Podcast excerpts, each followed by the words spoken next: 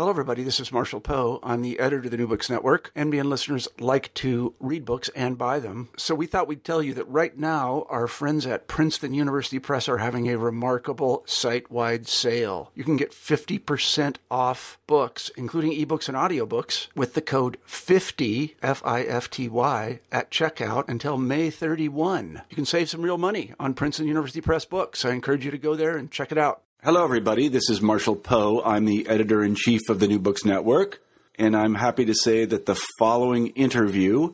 is brought to you with permission by the excellent podcast Who Makes Cents A History of Capitalism. I hope that you enjoy this episode, and I hope that you visit Who Makes Cents. Few social justice struggles have captivated recent political history, like the broad Black Lives Matter movement. From the streets of Ferguson and Baltimore to campaign rally interruptions of leading politicians, we have seen people speak up in outrage about injustices of policing, racist violence, wealth inequality, and much more. What does this cycle of struggle have to do with the history of capitalism? In what ways is race the modality through which class is lived, to paraphrase the scholar Stuart Hall? And what does the Black Lives Matter movement have to do with class and power inequities among black people,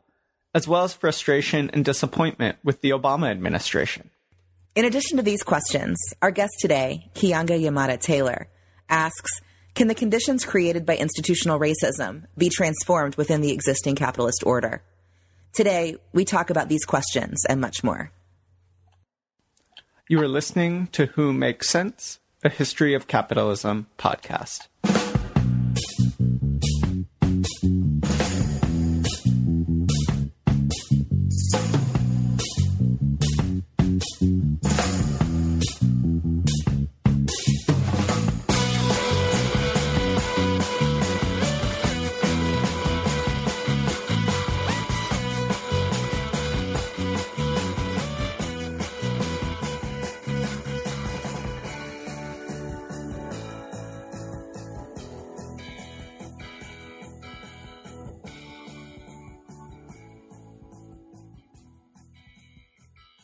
I'm Betsy Beasley.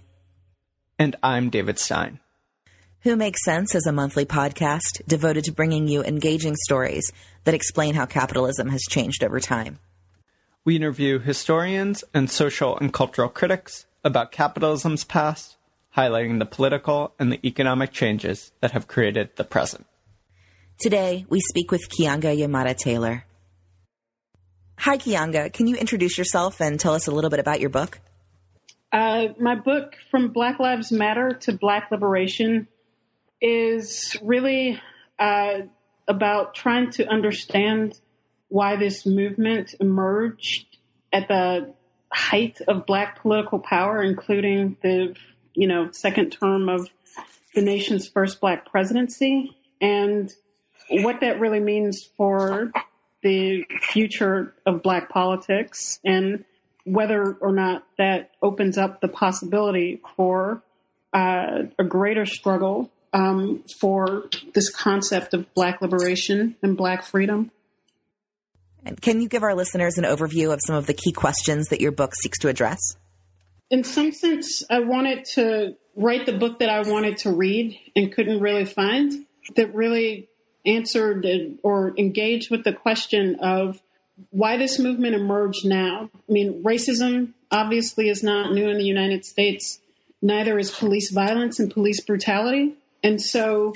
you know, there have been previous periods in uh, U.S. history where there have been a focal point on uh, police brutality. This year, of course, is the 50th anniversary of the founding of the Black Panther Party uh, for self defense. And at the time, it was self defense against police violence. Um, so this has, in many ways, been a, a continuum. The the issues of racism and police violence in, in Black life, um, I would argue, and I argue in the book, since emancipation, and yet the struggles against both of those phenomena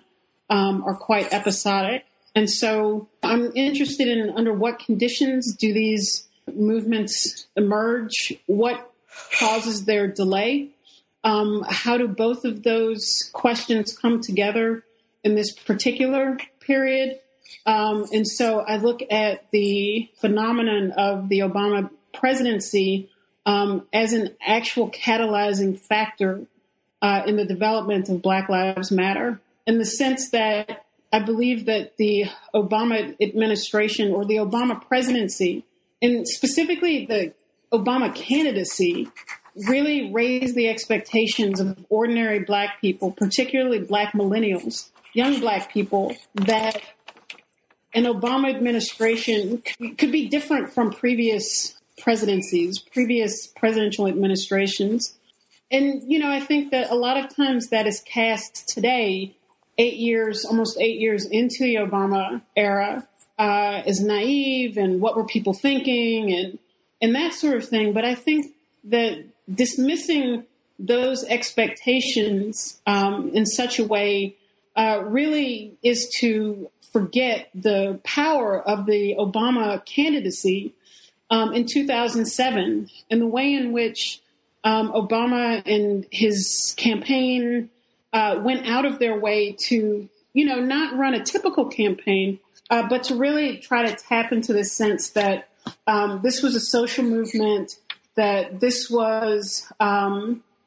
you know, the, the the change that we had been waiting for, um, and that Obama's uh, Obama would represent uh, a break uh, with the with with past presidencies and would represent something uh, different. And I think that in the context of the disaster of the George W. Bush uh, two-term uh, administration, punctuated by uh, the rise of the, the security state uh, after 9/11, the the collective shrug of the Bush administration in response to the Hurricane Katrina disaster, and really the, the beginning of the sort of economic downturn uh, that would intensify um, in the first couple of years of the Obama administration, but really begins to take hold in the Bush administration. Uh, the era of subprime lending and the beginning, uh, the catastrophic beginnings of the home foreclosure crisis in black communities. And so,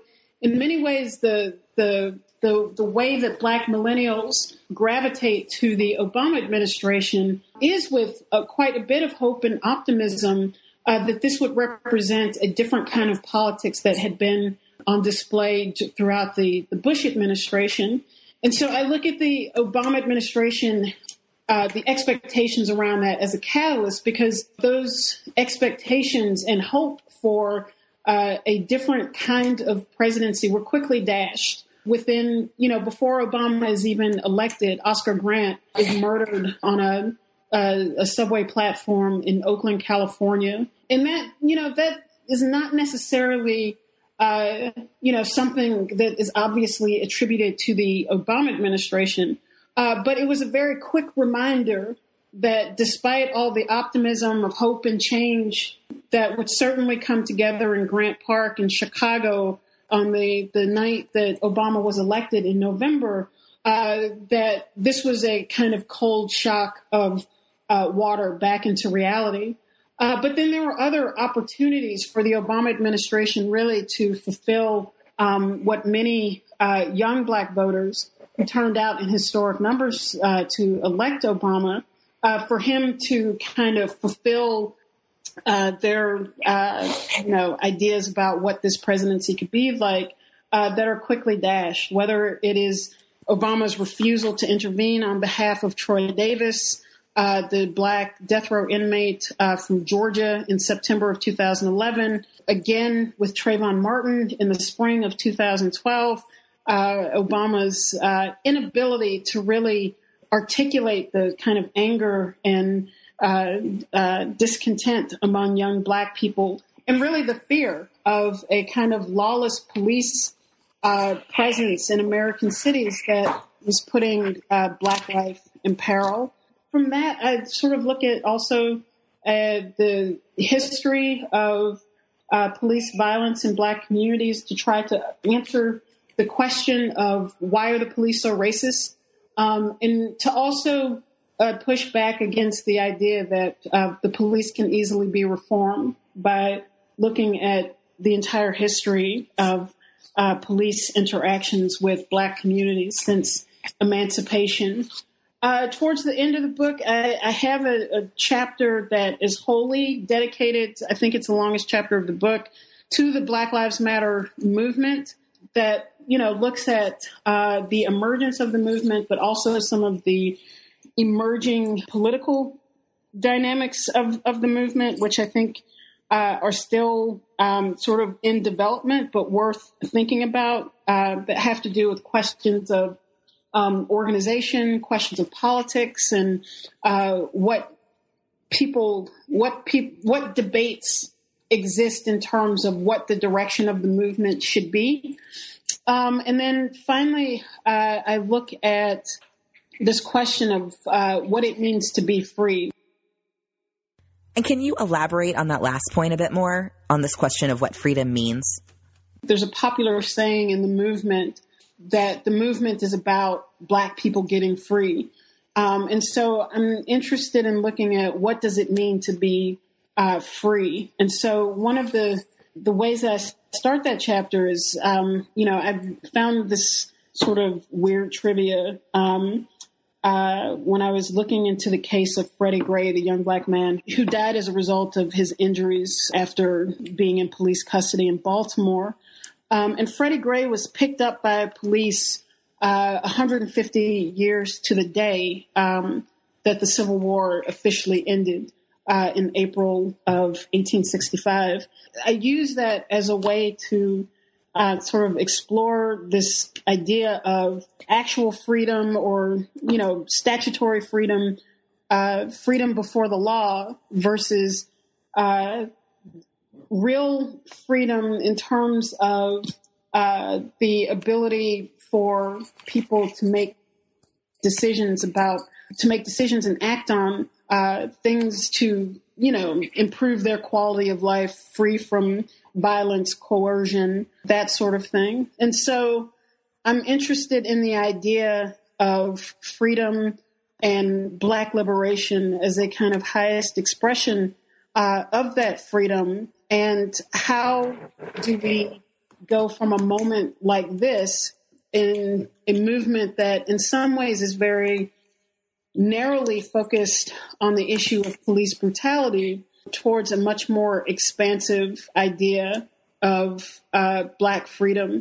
Uh, and how do we go from campaigns against police brutality uh, to opening up uh, broader questions of what the existence of that brutality says about the nature of American society and what questions that raises about of what type of struggle needs to happen uh, to not only be free from police violence, uh, but to be free from the violence that um, is meted out against Black people um, in this capitalist society. And so, one of the, the conclusions I come to from that is the way in which black movements historically uh, have always um, left black movements have always come back to this question of socialism as an answer to that. And so I'm re raising that uh, as a legitimate goal uh, for a black movement today is the resuscitation of uh, a socialist tradition um, that is oftentimes dismissed as a kind of white phenomenon and really trying to reclaim that as a mantle of the black struggle, the fight for socialism, the fight for an equitable distribution of wealth and resources um, in a society that would render the need for police, which often tend to be mostly focused on responding to the, the products of social inequality and economic inequality um, and not really reflective of an actually free society. You have a sustained criticism of the way in which problems of poverty and inequality are discussed in terms of culture and morality rather than political economy or the capitalist mode of production. Can you explain for our audience why this is such a profoundly deceptive way of considering the issues at stake? Sure. So the the question of culture and personal responsibility, um, I think, is is a is a major issue because it continues to be the central way that Black poverty is characterized in the U.S. Uh, and so, insofar as there has been uh, resistance to that more recently, uh, I think that we can look to the Black Lives Matter movement as really playing a, a key role in reintroducing uh, the language and ideas of structure into how we understand Black poverty, Black inequality um, in the United States. So much so that, you know, Hillary Clinton in her speech on race or racism in the US in Harlem was going on about systemic racism. You can no longer just talk about race and inequality as being the product of something uh, that is created in black communities right now. But part of what I'm arguing about this is that this notion of culture of personal responsibility uh, becomes very important to the American uh, political uh, and economic elite because it takes all the pressure off of them and places it into black families, black neighborhoods, um, black communities uh, by focusing on the supposed failures uh, of, of a you know black culture to explain the disparities that exist between African Americans and white people um, in American uh, society. And you know, the utility of that is is quite clear because if the problem is black people, then really what you're asking for in terms of curing that problem is personal transformation and not a kind of rebuilding of public infrastructure um, in the cities and places and spaces that black people live not uh, in looking at the ways that black people have been economically uh, excluded or black living spaces have been um, disinvested from, uh, really to understand what systemic or institutional or structural racism uh, is actually about. It means, you know, not looking at the uh, sort of intent of white individuals involved, but looking at the outcomes and understanding that those disparities and outcomes um, are based in an economy that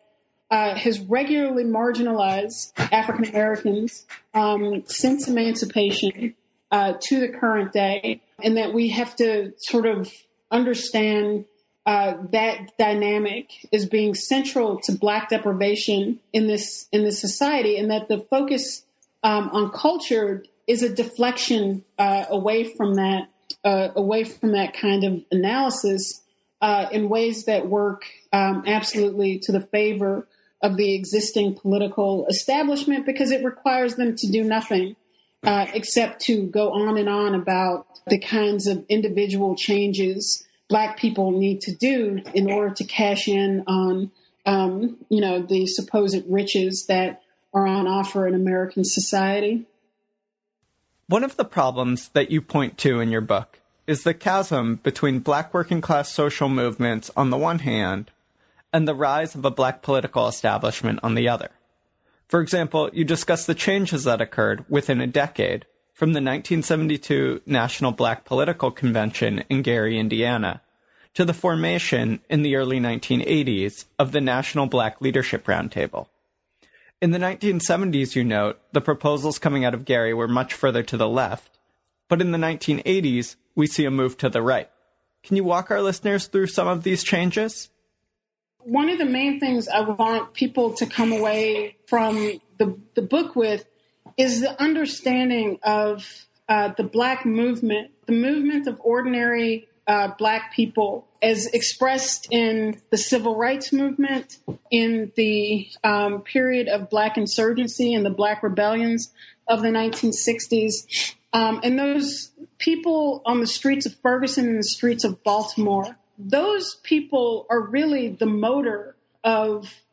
Black social progress, uh, Black political progress, and really they're the motor of American politics in general. I mean, if you look at the 1960s, the entire political uh, uh agenda of the 1960s is structured in reaction to the black masses of black popular uh, armed sometimes unarmed at other times political struggle. Everything is in reaction to that. And so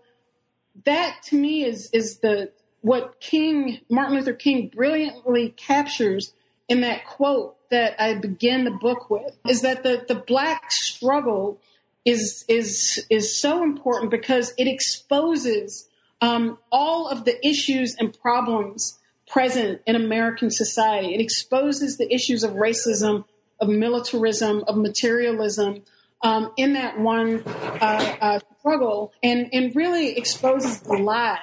uh, that we are consistently told about what American society is, what the United States purports to be. The black struggle destroys that. And so that the power of that movement, the further the black political establishment that really emerges in the late 1960s um, and, and, through the 1970s, uh, the further it gets away from the power of that movement, the more conservative it becomes. So it begins as a conservatizing element within the black movement uh, in the first place, even though it has the markings of uh, a, a, kind of political progress. So most people tend to think of uh, the emergence of black mayors, of, of, of really formal black politics as uh, a, a, positive step. So Bayard Rustin refers to it from uh, protest to, to politics, that this um, is seen as a, uh, a kind of point of political maturation. But the idea that the entry into uh, formal politics is, is, is something positive, uh, and, and mature, I think underestimates the sort of power of the black street protest and what was really uh, at stake, and also the way in which you know the the general political establishment uh, was quite open to sort of absorbing elements of the movement into the political apparatus uh, as a way to contain black protests and as a way to basically create the Democratic Party um, as a kind of site of quote unquote legitimate political protest. That there was no need to be in the streets when you could be in a legitimate party, you could vie for uh, political office legitimately, and that absorption into the Democratic Party and into mainstream politics in general was also seen as a way to split the movement, to quell the more unruly uh, aspects of, of the black movement. And so the further we get away from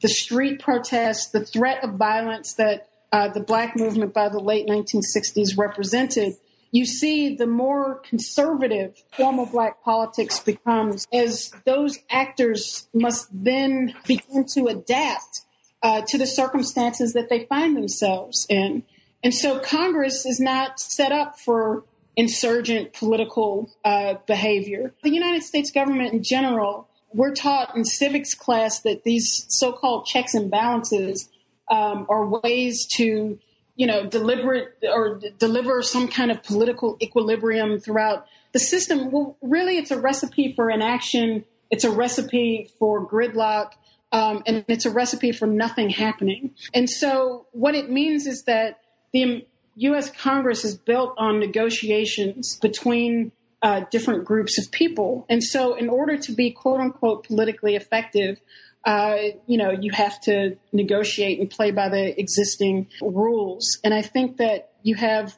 uh, black political operatives who may have gotten into, you know, politics for all sorts of reasons. John Conyers, at one point in the late 1960s, 1969, says in an article written uh, Ebony Magaz- magazine that uh, his intention is to bring soul into the American uh, Congress, uh, to bring the spirit of Black people into American um, politics. And so, but without the, the motor of the, the, the Black movement pushing things in the, the direction of uh, progressive politics, they adapted to the political circumstances that existed, which were one ones of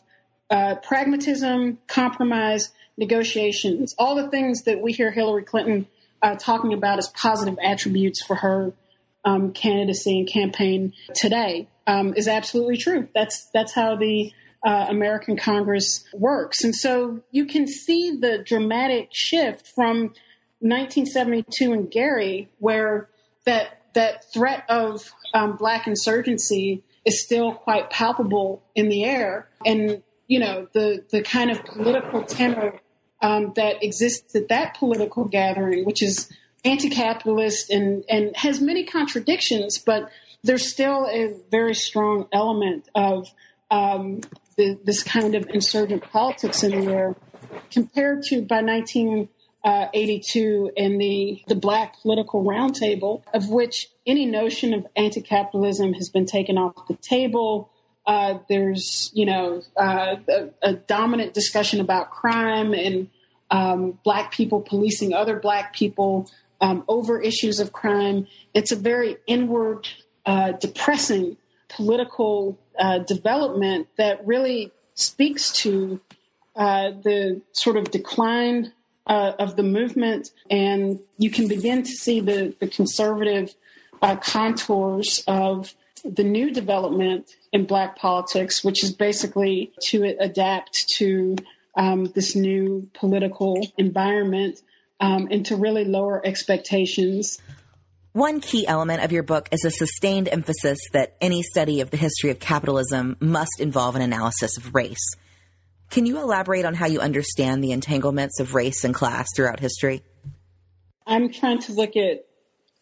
racism and how we understand the function of racism in American society as moving beyond just the kind of, you know,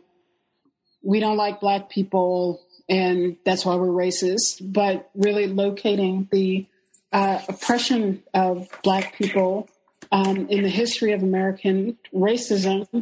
um, and looking at how that changes over time. I, I would say, in that sense, yes, um, I do think that this history and the historical understanding of the development of the Black Lives Matter movement contemporarily um, is, you know, is part of is, part of it is understanding that history and the historical relationship between race and capitalism in the United States. And so I think that given some of the recent discussions in the in some of the left uh, critiques of the Bernie Sanders campaign um, that he's what people have referred to as an uh, economic reductionist that Hillary Clinton's campaign has picked up on and is referring to him as a single issue candidate, meaning he meaning he only wants to talk about the economy. Um, the ways that people have separated race um, from class, mm-hmm. uh, I think, shows the importance of um, really trying to reintegrate the two um, and making an argument for that, that it, it's not race or class, it's race and class together, and that you can't really understand the historical developments around uh, race, racism, racial inequality in the United States without understanding in tandem uh, the history of capitalism in the United States. And so part of my objective uh, in this book is to bring those histories um, together in a dynamic way where, as I often you know, think these discussions are uh, carried out in a ham-fisted way that uh, lend credence to both sides. That we should keep them separate because they don't make sense the way uh, we, you know, put race and class together. And so, in some ways, I'm, I'm responding to that as well. I'm trying to make a, a coherent argument for why we have to look at these two factors together. You highlight how colorblindness has been deployed as a Trojan horse to cut social welfare spending and for austerity. How has this happened? What role does the idea of colorblindness play in public policy? I'll just say quickly about the, the, the colorblindness issue is I think that it's quite important in terms of understanding the uh, its relationship to the sort of earlier descriptions of the culture of poverty in American politics that were much more, or you know, very pronounced in the, in the 1960s, and the way that the the movement itself forced new explanations uh, for understanding Black poverty in a similar way that exists today, uh, where I think the the notion of culture and personal responsibility uh, comes back with a vengeance in the 1980s and the 1990s, and that the you know important contribution of Black Lives Matter has been to push back um, on that and to force the discussion of structure and uh, structural and institutional racism into uh, the discussion uh, about inequality in the United States. And so part of what I'm arguing about colorblindness is that in some ways it's it's a way that in the, the 1970s with the rise of the Nixon administration uh, was a way of attacking the movement in a in a, a kind of offhand uh, way because there, as I said earlier, was still this threat of, of violence um, from the black movement. And so, in some ways, that may be hard for people to conceptualize because we are looking back into history. But in, in the early 1970s, just two years out from uh, the last really large uh, urban uprisings um, of the 1960s, it wasn't clear whether or not um, that could still happen. And uh, and I think to understand what that threat meant really is to is for people to get a grasp on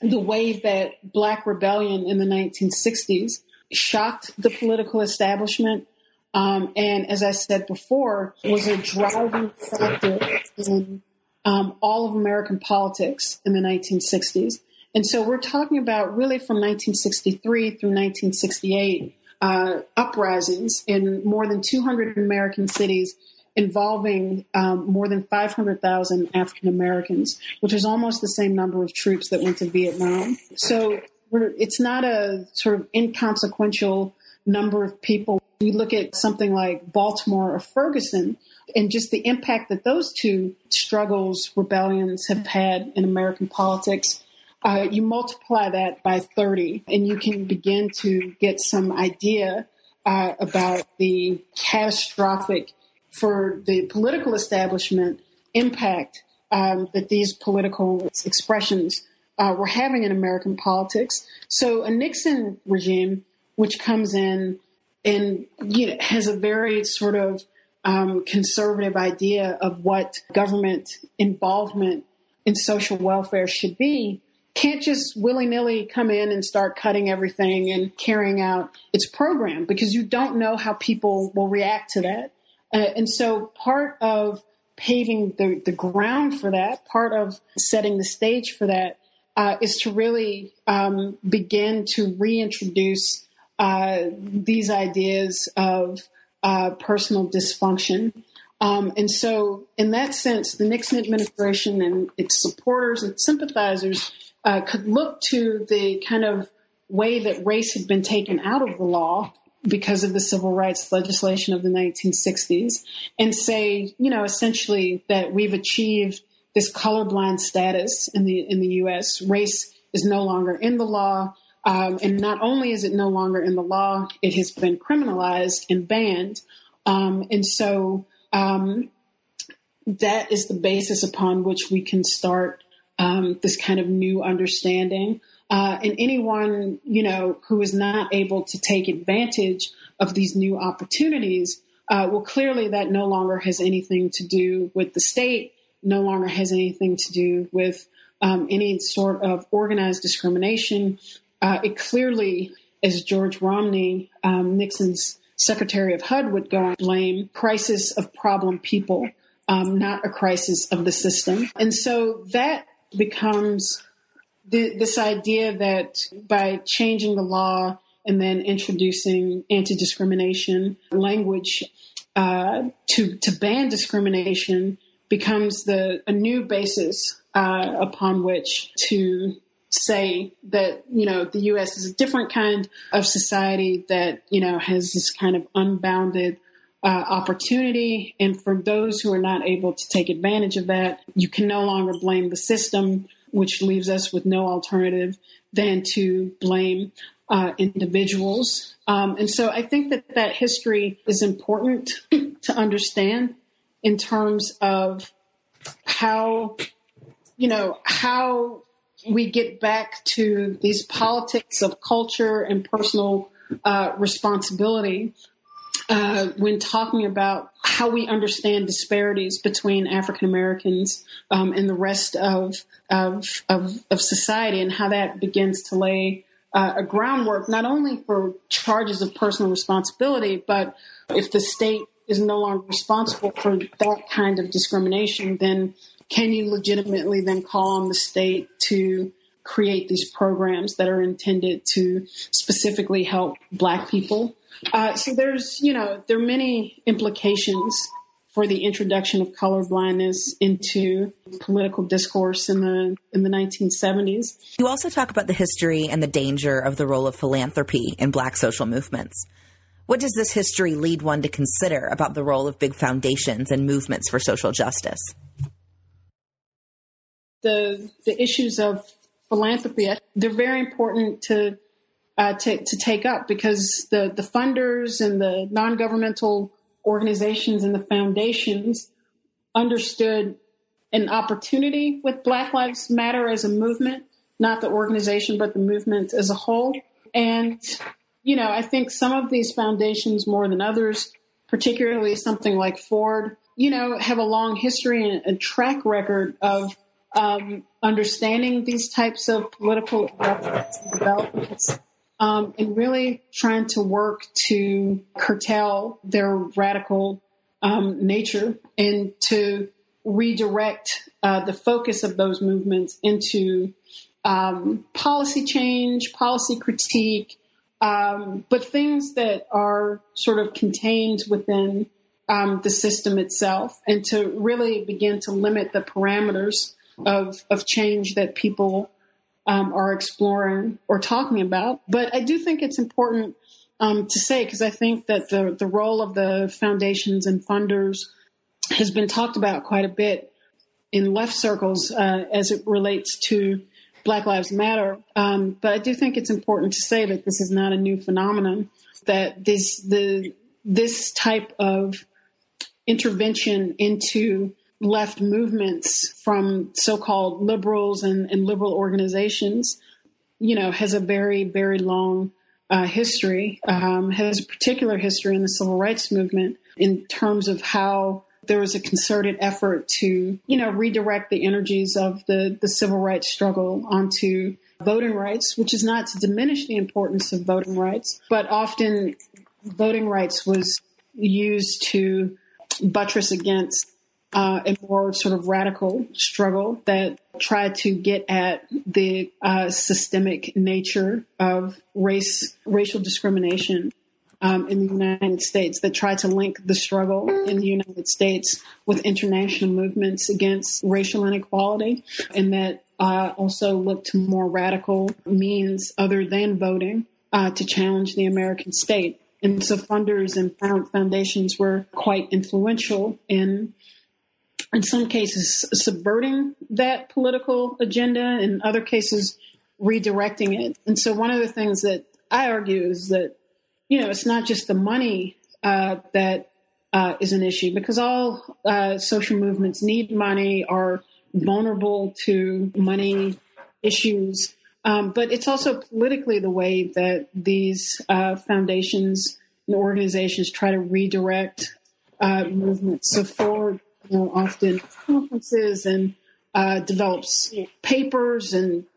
all kinds of political statements about how groups should organize, what their focus should be. Uh, so there is a, a, quite a concerted effort to kind of hem in the struggle. And so, you know, my point of writing about that is is that you know people have to have to be aware of these attempts at manipulation, and it means that we have to talk about alternative ways of,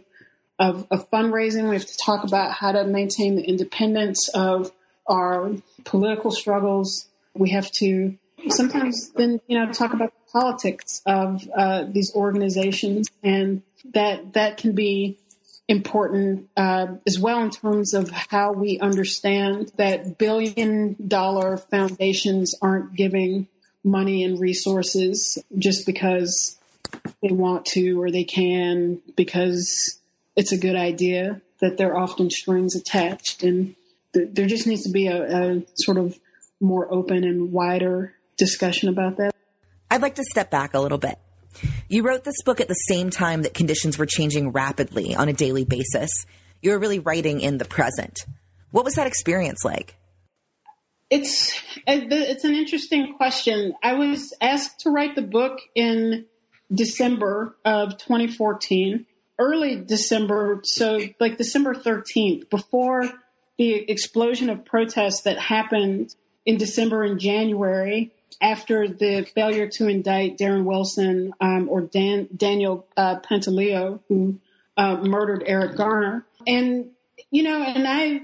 I was reluctant to write the book because it's very difficult writing a, about a moving target. But when I sat down to think about how I would structure the book and uh, what I was really trying to do, I realized that it was less of a kind of journalistic blow by blow account of uh, what was what's happening with Black Lives Matter this week, next week, and over the next two or three months, but it was more about trying to understand um, one why, as as I stated earlier, why these movements develop in some periods and not in others, um, and when they're not in development even though there is a persisting feature of uh, racism, police brutality, and inequality, what contributes to that? Um, and so, you know, that that's not necessarily an urgent contemporary question that um, has only come up in the, the recent moment, but that's a larger historical question. And then from there, I had a question about politically it, it's related to to the the first one, but you know, also um, I was interested in this question of color blindness and how it works in tandem with the idea of the culture of poverty, and how both of those work in tandem uh, with ideas of the American dream and American exceptionalism. And so, I was very interested in um, politics and, and, ideology. Again, that these were not um, urgent, uh, uh, immediate questions, um, but questions that I thought were important um, for people in the movement to be able to grapple with nonetheless in terms of understanding uh, the challenges beyond the immediate strategic, strategic and tactical questions. Um, but what are some of the larger historical forces that a movement has to contend with in order to be able to break through and, and move forward. And the same was true about really trying to grapple with the question of whether or not we were witnessing a kind of generational conflict between the old guard civil rights establishment and the emergence of these new uh, political forces um, represented by Black Lives Matter and Black Youth Project and Hands Up United and a whole you know number of new uh, organizations that were developing, how did we understand? Um, how do we understand the tensions uh, between these groups that looks looks further beneath the surface than the kind of media simplicity of uh, this is simply generational. Obviously, there's a generational aspect to it, as there is with every the emergence of every new movement. When you have new people, new activists who don't bear the scars and the weight of baggage from uh, defeats of an earlier period. So that that that's a that's a given. Um, but what were some of the political tensions animating the very public breach uh, between some of the new activists and the older um, black political uh, establishment? And so again, that also wasn't a kind of time bound uh, question, but that was a, a, a, historical question that had contemporary uh, a contemporary relevance to it. So when when I began to sort of map out how I wanted to do the book, I realized that there were a couple of chapters, the chapter on Obama um, and the chapter on Black Lives Matter, that were dealing with uh, a kind of contemporary blow by blow of what was happening, but that really the the majority of the book uh, is dealing with much larger questions, questions that I've been thinking about for several years as someone who uh, was an activist long before I ever got into the academy and have, have thought about these issues uh, for quite some time, which is why I think I was able to you know, write this book in a relatively quick. I mean, I wrote the the manuscript in probably uh, seven weeks. So because these are questions I've been grappling with myself politically for uh, for several years.